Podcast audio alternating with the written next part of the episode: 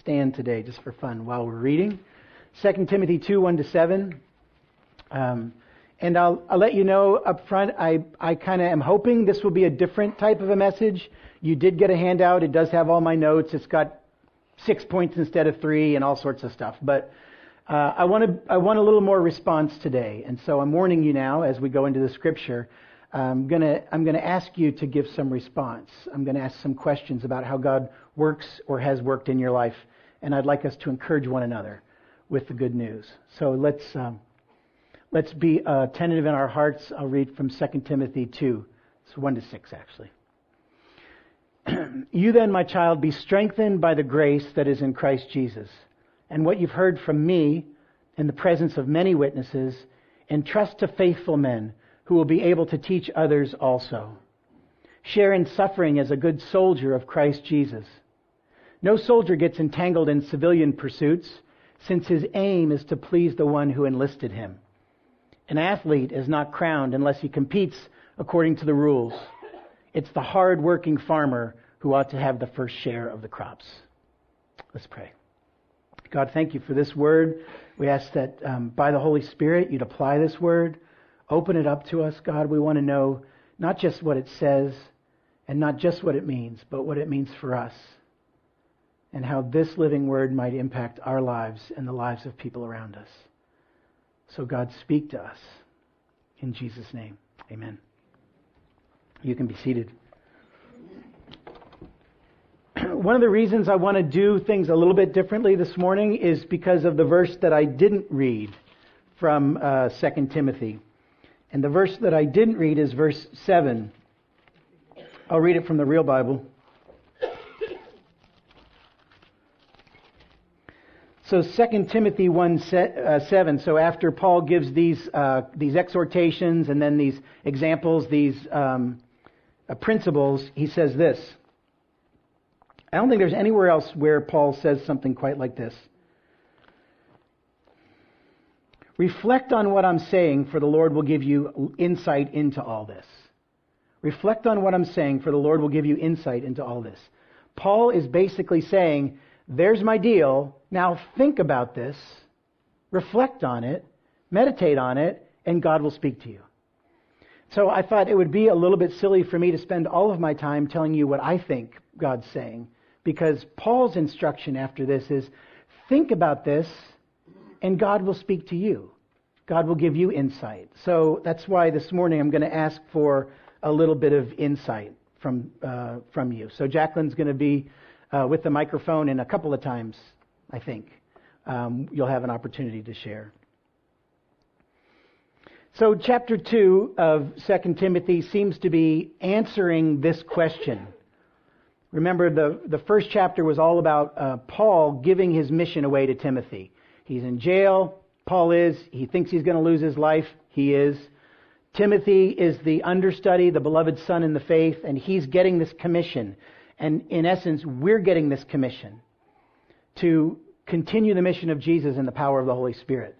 And chapter 2 kind of answers the question well, how would you do that faithfully? How would you guard the deposit? How would you keep to the sound teaching?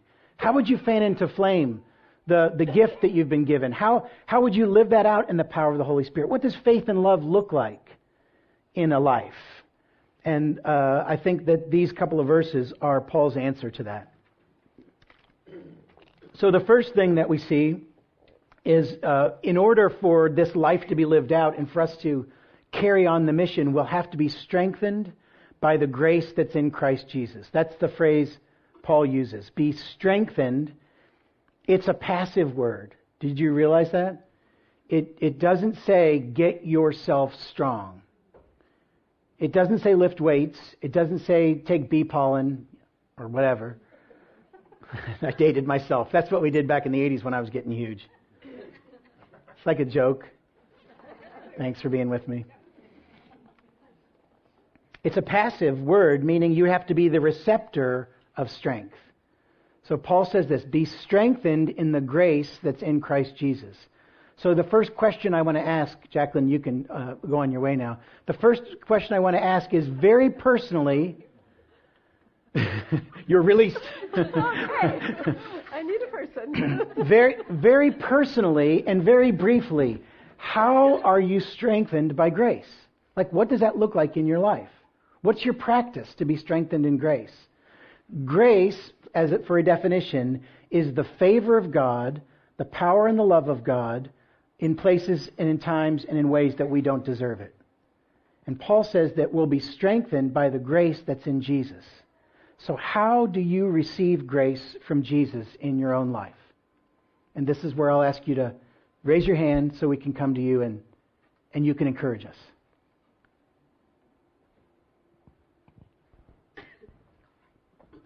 Worshipping and staying in the presence. Just give another sentence. How does worshiping connect you to the grace of Jesus? Oh, I don't know. It Okay. does. I'm not sure. Okay, it's good enough. I don't know. Sorry. Yeah. That works. How else? Who else? How are you strengthened by the grace that's in Jesus? This, I mean, what, what works in your life? What empowers you? Oh, sorry. For me, anyway, it's been when I mess up in the last 20 years, pretty much, until the last six months, is every time I messed up, you know, I didn't know it, but it was okay. Yeah. His grace was there to see me through and lift me up and build me for the second or third or fourth chance that Yeah. I'm allowed to endure and go through. Yeah, that's And have. great. That's great. So, Mike, I'm s- s- what I'm hearing there is you, you, you believed grace. You actually believed. I lived it. You lived it. That's great. Ron. uh, for me, it kind of feels like winning the prize or receiving a trophy. Okay, now go out and run the race. So activity. For, for you, re- re- uh, being strengthened by grace is when you actually do what God's called you to do. That's good, Oscar. I'm, I have not forgotten you. I, I, I um, humbly expect something from the other side here. For me, it's just that the unmerited favor of someone, the one that's so high, so great, is giving this to me. It says he cares about me. In other words, I'm worth his sacrifice, his greatest. I'm worth it. And that just encourages me. Yeah, that's great. I found a ton of power in personalizing scripture over myself. So whether it's Psalm 23, the Lord is my shepherd, just owning that and saying, I am your shepherd, baby. Yeah. And just going in that. So, Julie, you let God speak to you the words that He's given, and you make them very personal. That's great. Marilyn, and I'm going to have room for two or three over here, so be bold. Mine is with every time I ask the Lord to give me the power of prayer and I pray a prayer, it actually happens, mm. Which makes me strong when I feel weak Yeah. and it gives me strength and hope. Yeah. And then, do you keep a record of those things that God does? I do, but I don't keep it in paper, I keep it in my heart. Yeah. But the, the point is, you, you keep you you remember that God has answered. So when you feel weak, there's a sense of, well, I remember when God acted before by His grace, He can do it again. It's great, Julie. Um, I think just sometimes it means that I need to stop running around doing things and like settle my heart and just be with him. Yeah. Like instead of running around trying to accomplish tasks which seem logical, Yeah. sometimes I need to just like stop and just be with him. Yeah, that's really good. Uh, God was the originator, originator of the phrase, don't just do something, sit there. I think when uh, when I try and run, if I've got a big backpack on my back, it's not very easy. So grace allows me to take that thing that's full of sin and shame and all the weight of those things, throw that off, and then run. Yeah. So I'll, pre- I'll pick on you, Jeff. What does it look like? What's that prayer sound like? I mean, if you're actually going to be strengthened by grace, you gave us the concept. What does it look like in practice? One of one of my favorite verses and favorite prayers is um, now I've forgotten where the what the reference is, but it, but it's when he says um, that if you confess your sins, he's faithful and just to forgive us of our sins and to cleanse us of all our unrighteousness. So I have this prayer where I kind of point my finger at God and say, "You said this was bad, but you said." and then I and then I have practiced like even like I may I may not after praying that prayer I may not feel like I'm forgiven. Yeah. But I choose to believe in his grace that he's given me That's great. and and then move on. That's so great. It's a transaction. You you actually make a tr- transaction in prayer. God, here's my sin. I receive your forgiveness. yeah. It's great. First John one nine. Just if you want it. Uh, his grace for me is that nothing could ever separate me from the love that he has for me. Yeah. Keith is a lover. Anybody else?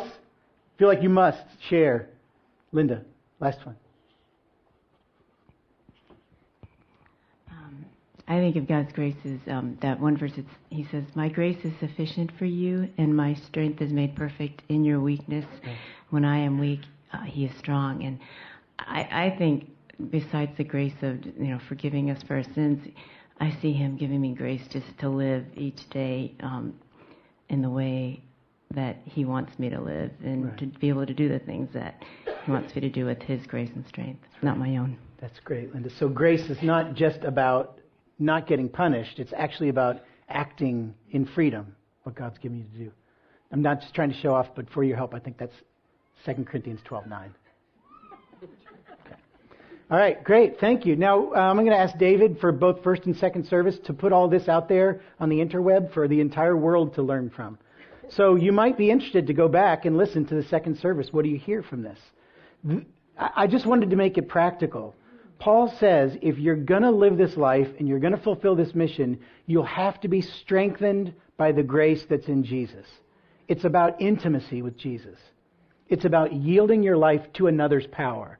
And for control freaks, such as most of the Western Hemisphere, right, it is really difficult to yield ourselves to another's power. But walking in grace is all about God's power, not yours. And that's kind of a theme that went through. We let Him do it. And that's beautiful. Thank you. Thanks for uh, taking care of that point. I don't need to say anything else about it. Second thing that Paul says is this the things that you've heard from me in the presence of a, a bunch of witnesses, these things, we talked about these things, the gospel last week, entrust them to other people. Entrust them to faithful people. The ESV says man, uh, the NLT says people. It's all people, it's not just men. These things entrust to faithful people who will turn around and teach others also. This part of this verse is the is sort of the core Paul's core teaching on discipleship. Not not all of the content of discipleship and not all of the methodology of discipleship, but the relational crux of discipleship. Paul just says this, here's how the mission will go forth until Jesus comes back. The things you heard from me, I want you to take in, to model, to teach, and to give away to another person who will be able to take those things in, model them, and teach them, and give them away to another person who will be able to take those things in. You get where I'm going? And it's exponential in growth. This verse is a big reason why we at the Vineyard in the next year or so are, are talking about and making a focus on building a discipling culture. Because we want, I mean, collective we, want to learn how to receive from God. That's great. But we want to learn how to give it away. So uh, I'm going to show you a little clip, uh, a video clip of the guy that gave things away to me when I was 20 years old. So to set this up, uh, this man's name is Roger Hershey, and Roger works for Campus Crusade for Christ. He has for the last 35 years. Um, this uh, clip was taken just a couple of years ago. Um, I met Roger in 1982 at Miami University in Ohio. And two years after that, so the last two years of my college career, Roger met with me every single week and he discipled me. He modeled the life of Jesus. He taught me what Jesus had taught him. And then he took me into the world to give it away to other people.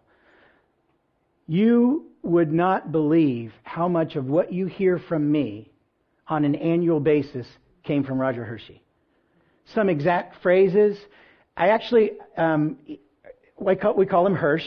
Hirsch moved back to Indianapolis a year ago. He actually works in the building next door to us. He works in he he he, he works a hundred yards from here. So we had dinner the other night. We're going to have lunch again next week. Um, Hirsch was speaking at the fall retreat at IU that my son Johnny went to three months ago. And there's a picture of Hirsch and Johnny, the guy who discipled me, now discipling, well, at least pouring into my son. And I just thought, I actually asked Hirsch, would you come and speak on discipleship? I mean, he's famous for this. He speaks around the country. And the reason he couldn't be here this morning is because he speaks around the country. He's not in the state. But I thought it might be fun for me and sort of as an honor to the person who discipled me first that you might hear a little bit from Roger Hershey. So this is what it looks like to teach and to model. This is a picture of discipleship. Now here's what I'm saying. God can delight in us and grieve over us at the same time. Isn't that amazing? It's amazing because you and I have difficulty doing that humanly, right? If someone offends me and hurts me, it's hard for me to feel happy toward them and delightful and not angry. God can delight in us and grieve apparently at the same time. Prodigal son is a great illustration of it. You know the story well. You've been taught it many times. No matter, in spite of the prodigal's sin, the father delights that he's coming home. I give you an illustration of this from my uh, experience most recently at Penn State. I had a guy, a disciple named Evan. Um, came to Christ with me in the Lambda fraternity house. And he had an alcohol problem, drinking problem. Biggest drinker in the house. And, uh, but he didn't know he had an alcohol problem. And his senior year, first semester senior year, he lived in my basement. We had an apartment down basement. And he lived there. Uh, and he was growing and his life was changing. But he still, he, his parents were both alcoholics. So he, he was an alcoholic, but he didn't know it. Hadn't come to grips with it. So he lives in my basement. Well, next door neighbor is Frank and Rebecca, my atheist neighbors, who I've been trying to reach out to ever since we moved there, right? Tried to have them over for dinner, and the first response out of Rebecca's mouth was, when I invited them over for dinner, oh, that'd be interesting, the pagans versus the Christians. Whoa. So I'm praying for them, trying to have a ministry, but I blew it. My wife backed into the car, strike one. I over, over aggressively trimmed the bushes that bordered our property. And she got really upset with me, strike two. Here was strike three with my atheist neighbors. Evan goes out one night. His high school buddies come back uh, to hang out with him, and, and, they say, "Hey, let's go out. Let's do, just hop around to a few bars." Well, Evan should have known better. That as an alcoholic, that's just not the place to hang out with your friends. But he gave in. He went with his buddies, got thoroughly hammered, came home three in the morning, really drunk, and uh, he comes in to the house, and our neighbor's house is just like ours.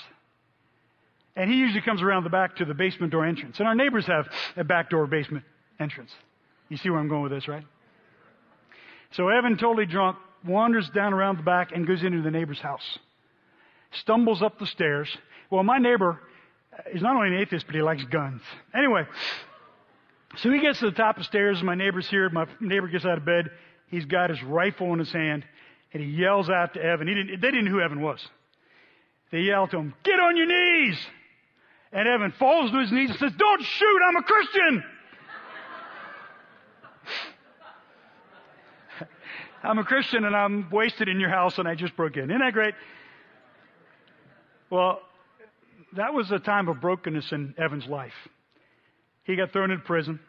That night, he came back to the place and he laid in bed all morning until 3 in the afternoon and didn't get up and watch the game because he felt so much shame we talked after he finally got out of bed, and Evan said, Hirsch, I feel so ashamed. You let me stay in your house.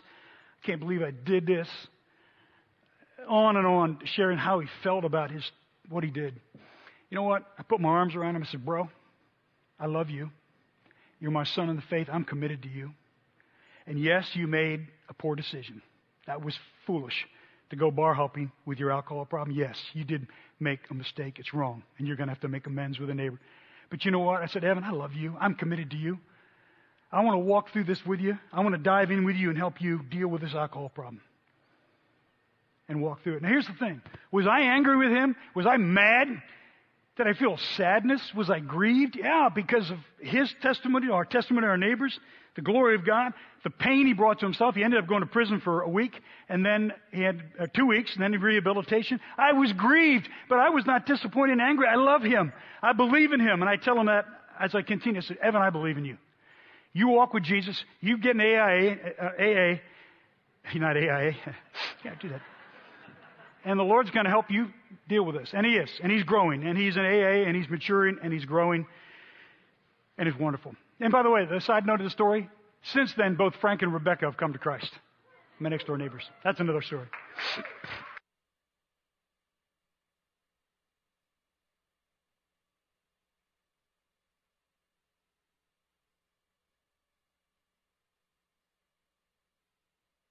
Probably hundreds of Evans.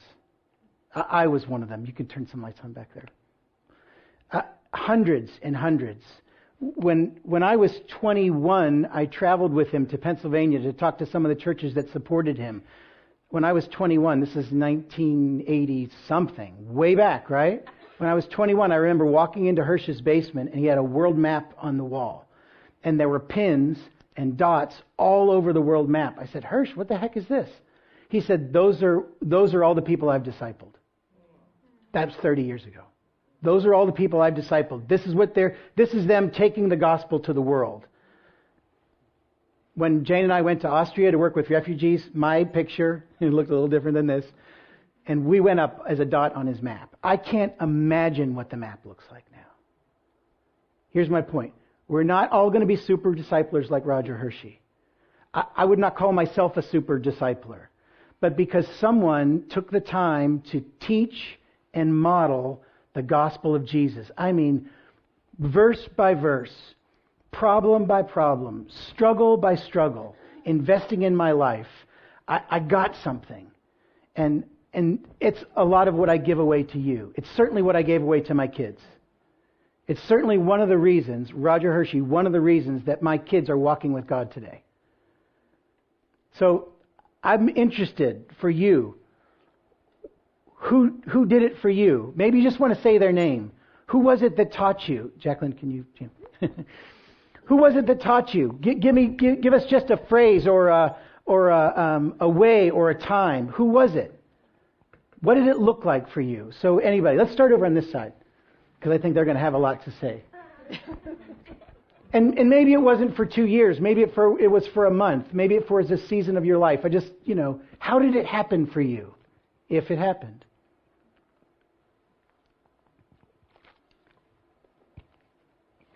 It's my best friend, Elaine, that just was my friend.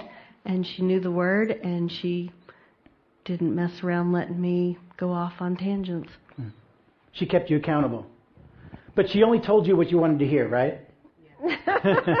no. Great. Praise God for Elaine. Lisa.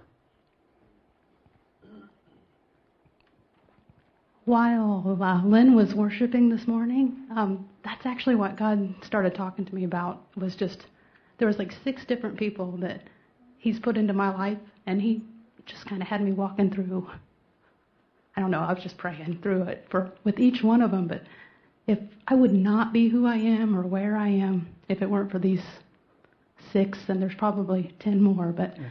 these are it was just it's just funny that you're bringing it up because that's exactly what he walked yeah. me through, and it's just amazing. I don't know, it's just love him and that's wouldn't great. be where that's I am. So, for those of you who don't know, uh, Lynn Power and some of her friends come in 6 a.m. every Sunday morning and they worship here and they minister to God. And um, you're welcome to be a part of that time. That goes for about an hour and a half. They just minister to God. It's one of the reasons that when you walk into this place, you sense the, the power and the presence of God because He's hanging out here because He's being ministered to. And um, thank you for doing that, Lynn, and for all the people that are with you. Thank you, Lisa. Any, who else? Oh, Lynn, Lynn, her own self. Yes. And then there was. No, I was not my own discipler. Um, uh, I had a coach um, coming out of um, college. I got to play with Athletes in Action. That's the AIA. That was the AIA, so I was laughing Not about AIA, that. AIA, Um, Athletes in Action. And she just poured into my life. And the cool thing was, I lived in, you know, for you come from all over for athletes in action, so it's all over the country. And she was in Michigan. We lived in California, and just through the years, she continued to pour in my life. And then when we got married and had kids, we moved out here. And she, like I said, she was in Michigan, so it was so neat to see that she was even closer. And we still, um, she actually lives in Indiana now, and just continues. She had a huge, huge uh, impact on my life. Wow, that's great. Husband Ron.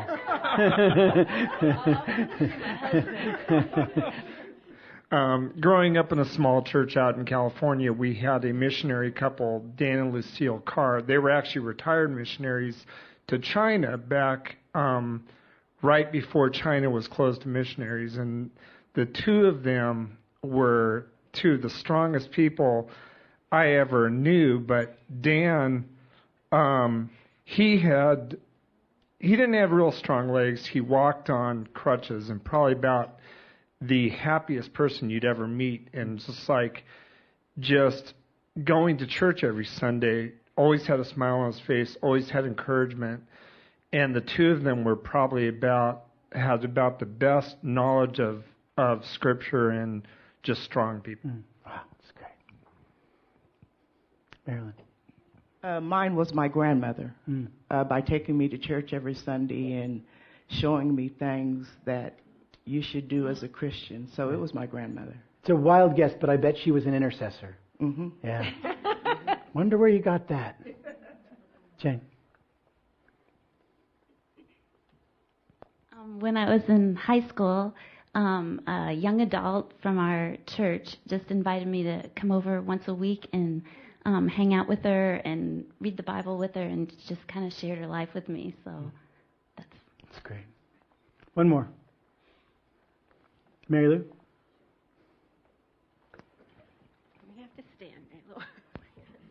Uh, the person that discipled me was my late husband. Um, you know, I was not a believer when we got married. I thought I was. And, you know, after about six or seven years, you know, you just realize uh, different priorities. And so he's the one who bought me my first Bible on Valentine's Day. Wow. Best gift I ever got. and and also, you know, I could just see how he lived the word and how he invited me in, you know, to ministry with him, you know, whether it was ministering to the poor or going on a mission trip or just seeing how he treated people, visited people in the hospital. I didn't grow up with any of that and so um, you know, I just thank God for him. That's great. Praise God for Tim Beeson. That's beautiful.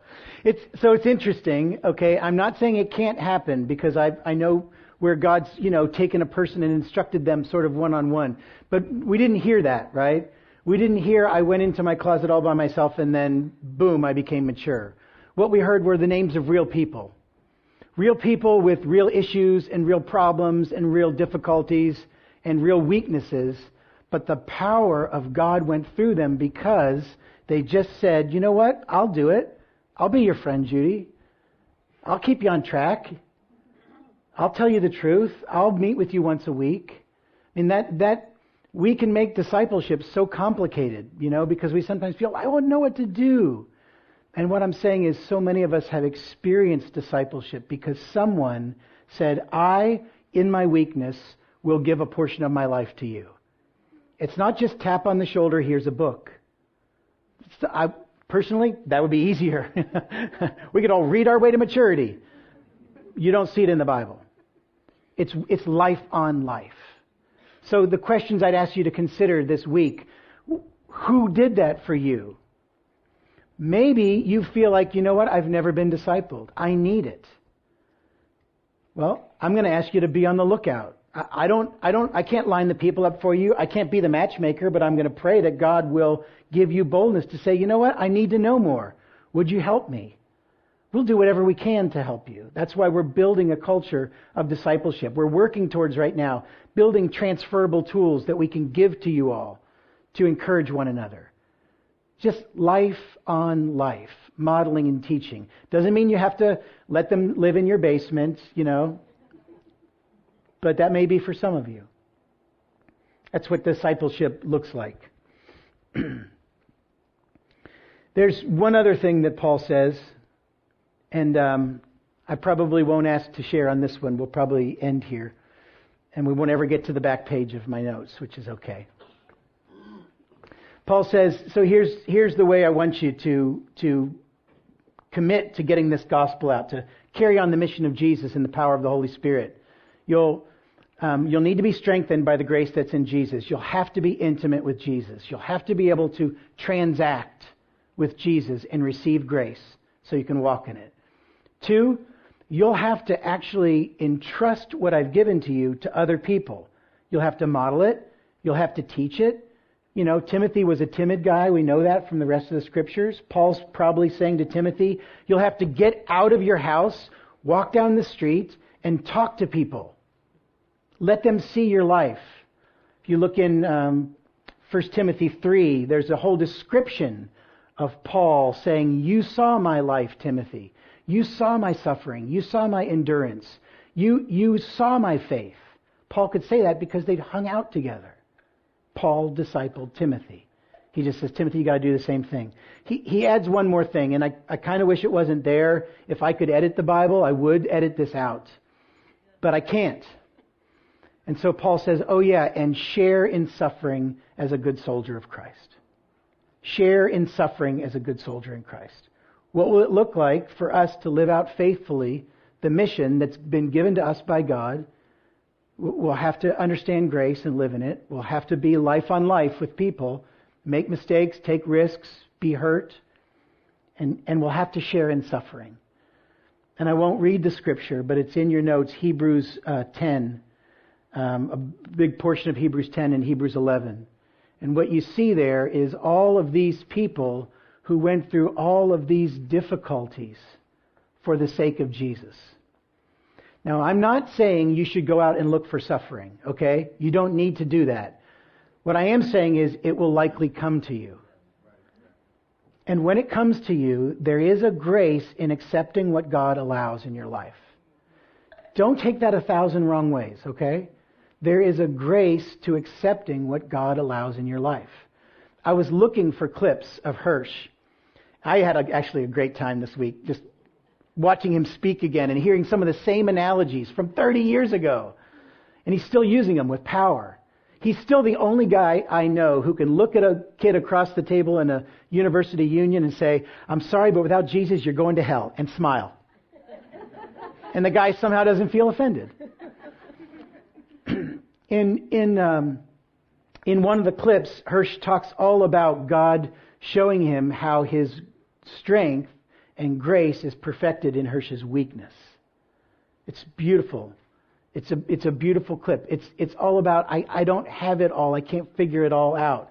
And a, and a part of Hirsch's suffering is having to be on stage in front of people with real weakness, with real difficulty, with sometimes uncertainty, because he doesn't see himself the way God sees him all the time. You, guys identify with that? Sometimes we don't see ourselves the way God sees us. So there's a grace to allowing God to be and do what he wants to be and do in our lives. It means suffering. Just because there's a difficulty in your life doesn't mean that the enemy is beating you up. Now, sin comes from the enemy. I understand that. But that we've got to live in this tension. Even as a healing, kingdom is here now people, we've got to understand the not yet of the kingdom. And that's one of the reasons that we need to be strengthened by grace. And it's one of the reasons that we need to be connecting with other people in discipleship relationships. And it's one of the reasons that as believers we can say, you know, with the Apostle John at the end of Revelation, Come, Lord Jesus. Because when he comes the next time, he takes care of all suffering. He wipes all pain and tears and shame away. But for now, there's going to be some suffering. Let's deal with that. Let's not look for it, but let's recognize that it's come, that, that it's here. Which means we don't have to walk in and be okay with one another. We can be who we are with one another. It's one of the things I love about the vineyard is we have an authenticity. There's a gift on our church. We can walk in and say, I'm broken. Or I'm in, I'm struggling. Or I'm in difficulty. Or you know what? I'm suffering. But you don't have to do it alone. And that's one of the things I think that this, these radical to groups, radical together groups are doing is they're bringing people together who can share not just the joy of their lives, but the suffering in their lives, right? So one leader sent me an email. He said, I'm really sorry. This is a very faithful person. I'm so sorry, Randy. I promise we'll get to chapter two next week. But this week, we just shared our stories of trouble and addiction and brokenness and suffering. And we cried together and we prayed together. You know what? He did a good job. That's what it's about. So I'm not, uh, suffering isn't the highlight of this message, but suffering and persecution and difficulty comes along with carrying out the gospel. Just because it's hard doesn't mean it's not God's call in your life. And so I titled the message and I'll end it with this. Jesus never said it was going to be easy. He just said it would be worth it. Let's pray. I'm going to stand. God, thank you for teaching us this morning through one another. Thank you for all the people that have gone before, that have invested their lives in our lives. Thank you for grace that we walk in. Lord, I ask in Jesus' name, release among us the power of the Holy Spirit. Empower our wills. Give us grace to make good, holy choices. Teach us what it means to be strengthened by grace in Christ. To give away what we've been given to faithful people who will give it away more and more and more so the ends of the earth can hear about Jesus. And Lord, would you give us even grace in the midst of suffering? And don't let us do it alone. Help us to be the body. In Jesus' name, amen. You might want someone to pray